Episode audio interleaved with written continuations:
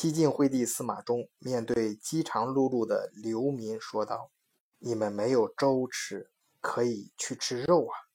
一千七百年后，晋惠帝复活成为当代的投资界大佬，面对满脸忧伤的失业者说：你们没有班上，可以去创业呀、啊，可以自己当老板。凭借以上言论，晋惠帝成为当代世人眼中的傻子、疯子和骗子。人们似乎更推崇巴菲特，要严谨地分析基本面，必须长期投资一个股票，拒绝一切泡沫，从来不要投自己完全不了解的东西，等等等等，被现在很多媒体奉为投资界的圣经。可是，听众们，你们想过吗？巴菲特的这种投资理论跟我们平常人，或者说跟我们中小投资者有关系吗？有半毛钱关系吗？在现在这个日新月异的社会，晋惠帝和巴菲特究竟谁才是真正对我们有用的投资大师？换一个视角，也许世界大不一样。以德国视角，晚醉为你评说天下事。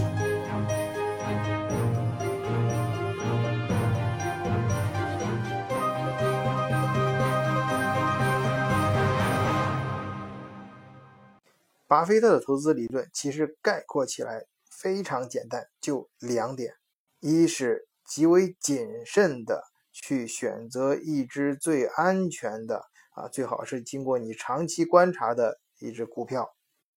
第二点就是投资它并长期持有啊，做长线，千万不要炒短线。在时间中等待股票自然而然的涨。而晋惠帝的投资理论也很简单，概括起来也是两点。第一，不要在乎你现在是不是、呃、连粥都吃不上了，或者你现在是不是一无分文的一个 loser 啊，失业者。你要坚信你有可能没有粥吃的时候，但是你直接吃上肉啊、呃！你要坚信，或者说你要相信自己有一天也可以成为老板，成为你心目中觉得那个遥不可及的人。第二点，并非一切成功都是靠时间熬出来的，这个世界上随时都可能会有奇迹发生，也许精彩就在你的身边。纵观当今世界的创业投资版图，我倒觉得嗯，被世人认为白痴的啊，晋惠帝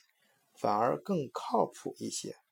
我在欧洲投资圈里面也算混了有有有一段时间了啊，特别是接触很多创业团队，我发现欧洲，呃，无论是在创业圈还是公司的管理层，都有一个呃，非常我非常反感的一个特点，就是他们惧怕承担风险。呃，我相信有不少中国朋友来跟欧洲做生意的时候，啊，这个欧洲你的合作伙伴会跟你提前签订各种各样的条款，啊，反正总而言之，呃，或者是呃，有些人已经吃过这些亏，就是当事情发生的时候，最后这个系统出现问题的时候。啊，你们本来作为合作伙伴应该共同承担这个不太好的后果或者损失啊，就往往是哎他没事啊，反正不管你挣还是赔，反正他是不能赔啊。这是目前啊这个欧洲、呃、这边的创业者和这边的生意合作者啊，我认为一个非常大的，我个人比较反感的一个特点。而巴菲特的投资理论第一点恰恰就是这种特点的完美体现。啊、呃，他买可口可乐公司的股票啊，长期的观察啊，分析基本面，呃，种种呃，如果说好听点叫做谨慎，但是从另外一个角度看，就是不愿冒任何风险，而且你不觉得这是个废话吗？而且如果真的是大家都做到这样的话，或者所有的投资者做呢，你不觉得这个世界会变得很无聊吗？你要知道，像比如说像 Airbnb 啊、领英啊、Facebook 啊，包括我们现在呃前段时间可能出点问题的这个 Uber， 他们当初都是一个非常小的一个网站，或者是呃只是服务于呃非常呃范围非常有限的一个。呃，社社区或者社群的啊，这么一个很小的一个公司，你是这些公司你怎么分析它的基本面？如果按照巴菲特的理论，这些公司基本上就没什么机会了。还有腾讯啊，腾讯当时就是差点卖给电信了嘛啊，因为他这种思维的背后是什么？是一定要非常全面的观察一个呃人，或者是观察一个公司。其实，其实事实是什么？大家肯定，呃，知道啊，你肯定有这样经验，就是，呃，你你你身边，或者是你看历史上有很多才华横溢的天才，其实他的道德并不完善啊。像道，呃、像温良恭俭让这些，从来就不是用来衡量天才的标准。同样，一个独角性、独角兽型的公司。呃，在它起初的时候也是带着各种各样的、呃、不足，甚至你像 Facebook， 呃，当年它还陷入这种呃抄袭啊、盗版呐、啊、这种，但是它还打官司赔了很多钱，但那又怎么样呢？并不影响它后来呃成长的那么迅速，变为一个呃超级有价值的呃科技创新型公司。呃，这可能也是为什么欧洲。呃，相对于传统保守的欧洲来说，呃，嗯呃，这种创新型的公司比美国要少很多。而即使在欧洲出现这样的呃公司呢，也呃所谓的创新之都呢，就是我前两期讲的，也是出现在柏林这种当地强势资本比较薄弱的地方，或者像芬兰这样啊，诺基亚这样的大型公司代表传统守旧的力量倒闭之后啊，为什么那里可以诞如雨后春笋一般诞生那么多的创新和有价值的新公司？当然，我这里并不是说啊，你作为创业者就可以三观不正，或者说你这个作为创业者你就不能是一个完美主义者，你不能追求呃这个极致啊，错，呃，我这里也更不是给那些有道德缺陷的人寻找借口，我只是强调这个时代变了啊、呃，正像有一首歌里啊、呃，或者是木心写的那首诗里面说的，以前的时代都时间都很慢，现在时间真的变得快了很多很多。有人做过测算啊，在两千年的时候，人们在这个网络上注意一条讯息的注意力能保持平均时间是十二秒，而现在呢？呃，人们注意你手机终端或者是电脑屏幕上一则讯息，最多就是八秒。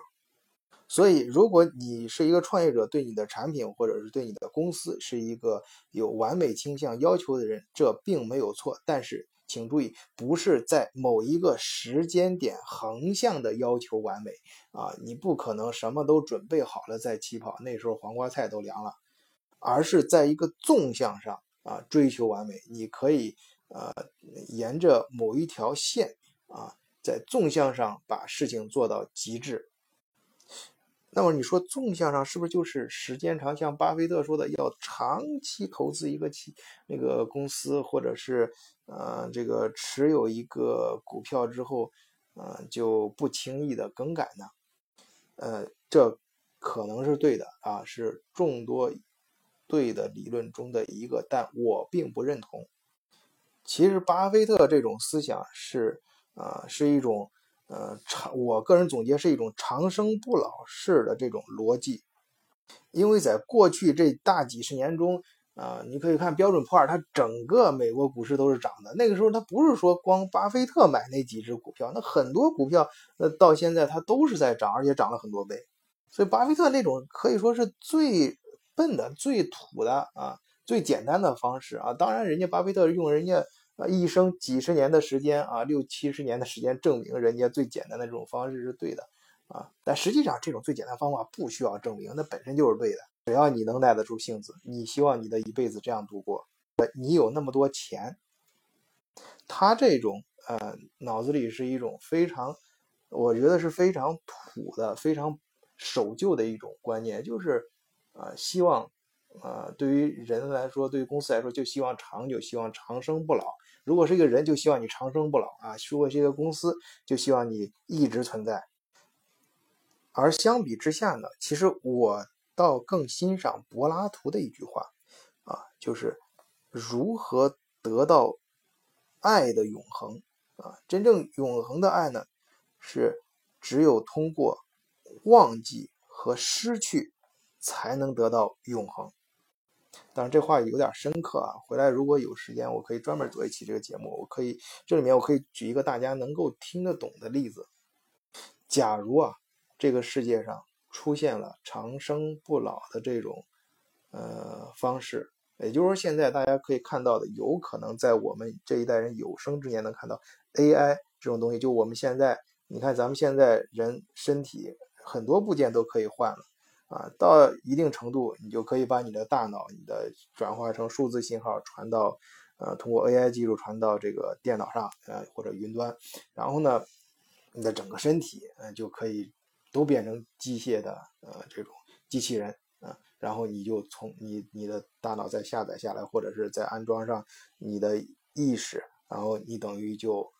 啊、呃、又又又可以啊、呃、长生不老了。如果有这种技术呃发明出来之后，你你认为谁会享受这种技术？也就是说，当这种长生不老变成现实的时候，是不是那些有钱人才能长生不老呢？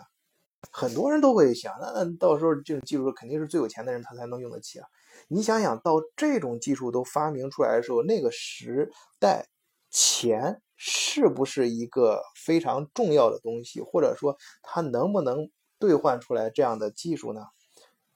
我给这个逻辑会打一个大大的问号。我认为如果有长生不老的技术出现的时候，能够享受到这种技术的人并不是拥有呃拥有钱最多的那个人，因为你一个人再有钱，你不可能比全世界的人更的总和还有钱。能享受到呃长生不老这种技术的人，一定是这个世界的大多数人绝大多数人想让他活下来的那个人，或者是想让他存在下来的那个精神和大脑。那么这个程序不管怎样进行，最终选择的那个大脑肯定不是拥有钱最多的那个主体。